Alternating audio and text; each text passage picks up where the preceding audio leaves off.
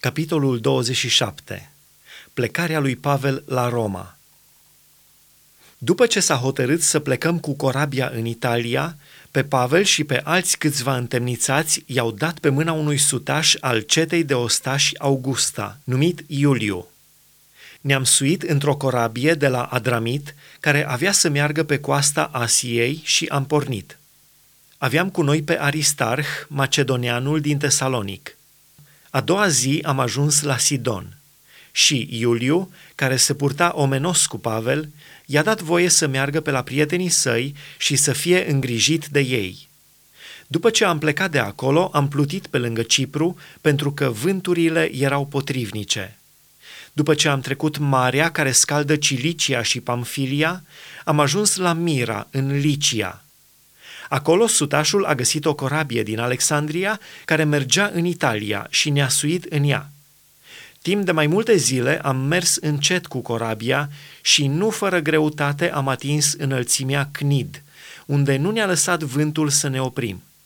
Am trecut pe la capătul Cretei alături de Salmona. De-abia am mers cu corabia pe marginea insulei și am ajuns la un loc numit Limanuri Bune, de care era aproape cetatea Lasea.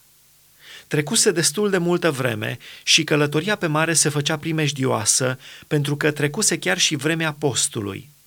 De aceea, Pavel a înștiințat pe ceilalți și le-a zis, Oamenilor, călătoria văd că nu se va face fără primejdie și fără multă pagubă, nu numai pentru încărcătură și pentru corabie, dar chiar și pentru viețile noastre.” Sutașul a ascultat mai mult de cârmaci și de stăpânul corăbiei decât de vorbele lui Pavel. Și fiindcă limanul nu era bun de iernat, cei mai mulți au fost de părere să plece cu corabia de acolo, ca să încerce să ajungă la Phoenix, liman din Creta, așezat spre miază zi apus și spre miază noapte apus, ca să ierneze acolo. Începuse să sufle un vânt ușor de miază zi și, ca unii care se credeau stăpâni pe țintă, au ridicat ancorele și au pornit cu corabia pe marginea Cretei. Dar nu după multă vreme s-a dezlănțuit asupra insulei un vânt furtunos numit Eurachilon. Corabia a fost luată de el fără să poată lupta împotriva vântului și ne-am lăsat duși în voia lui. Am trecut repede pe la partea de jos a unui ostrov numit Clauda și abia am putut să punem mâna pe luntre. După ce au ridicat-o în sus, au întrebuințat mijloace de ajutor, au încins corabia cu frânghii și, de teamă să nu cadă peste sirta, au lăsat pânzele în jos. Astfel s-au lăsat mânați de vânt. Fiindcă eram bătuți foarte tare de furtună, a doua zi au început să arunce în mare încărcătura din corabie și a treia zi, noi, cu mâinile noastre, am lepădat uneltele corăbiei. Soarele și stelele nu s-au văzut mai multe zile și furtuna era așa de puternică încât la urmă pierdusem orice nădejde de scăpare.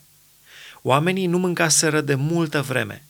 Atunci Pavel s-a sculat în mijlocul lor și a zis, Oamenilor, trebuia să mă ascultați și să nu fi pornit cu corabia din Creta, ca să fi scăpat de această primejdie și de această pagubă. Acum vă sfătuiesc să fiți cu voie bună, pentru că niciunul din voi nu va pieri și nu va fi altă pierdere decât a corăbiei. Un înger al Dumnezeului, al căruia sunt eu și căruia îi slujesc, mi s-a arătat azi noapte și mi-a zis – nu te teme, Pavele, tu trebuie să stai înaintea cezarului. Și iată că Dumnezeu ți-a dăruit pe toți cei ce merg cu corabia împreună cu tine. De aceea, oamenilor, liniștiți-vă, căci am încredere în Dumnezeu că se va întâmpla așa cum mi s-a spus. Dar trebuie să dăm peste un ostrov. În noaptea a 14-a, pe când eram împinși încoace și încolo cu corabia pe Marea Adriatică, pe la miezul nopții, marinarii au bănuit că se apropie de pământ. Au măsurat adâncimea apei și au găsit 20 de stânjeni. Au mers puțin mai departe, au măsurat-o din nou și au găsit 15 stânjeni. De teamă să nu se lovească de stânci, au aruncat patru ancore înspre cârma corăbiei și doreau să se facă ziua. Dar, deoarece corăbierii căutau să fugă din corabie și slobozeau luntrea în mare, sub cuvânt că ar vrea să arunce ancorele înspre partea dinainte a corăbiei, Pavel a zis sutașului și ostașilor, Dacă oamenii aceștia nu vor rămânea în corabie, nu puteți fi scăpați. Atunci ostașii au tăiat funile luntrii și au lăsat-o să cadă jos.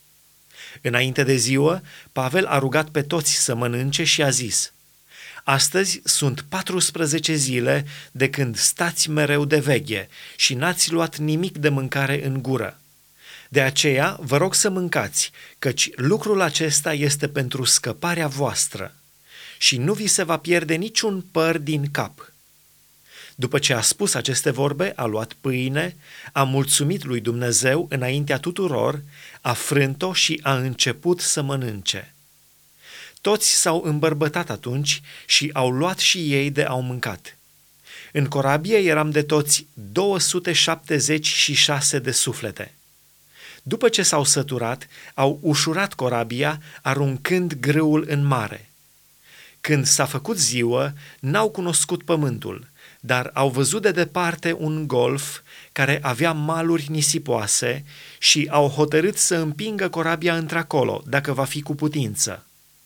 Au tăiat ancorele ca să le slobozească în mare și au slăbit în același timp funiile cârmelor. Apoi au ridicat ventrila cea mică după suflarea vântului și s-au îndreptat spre mal. Dar au dat peste o limbă de pământ unde s-a înfipt corabia și partea dinainte a corăbiei s-a împlântat și stătea neclintită, pe când partea dinapoi a început să se rupă de izbitura valurilor.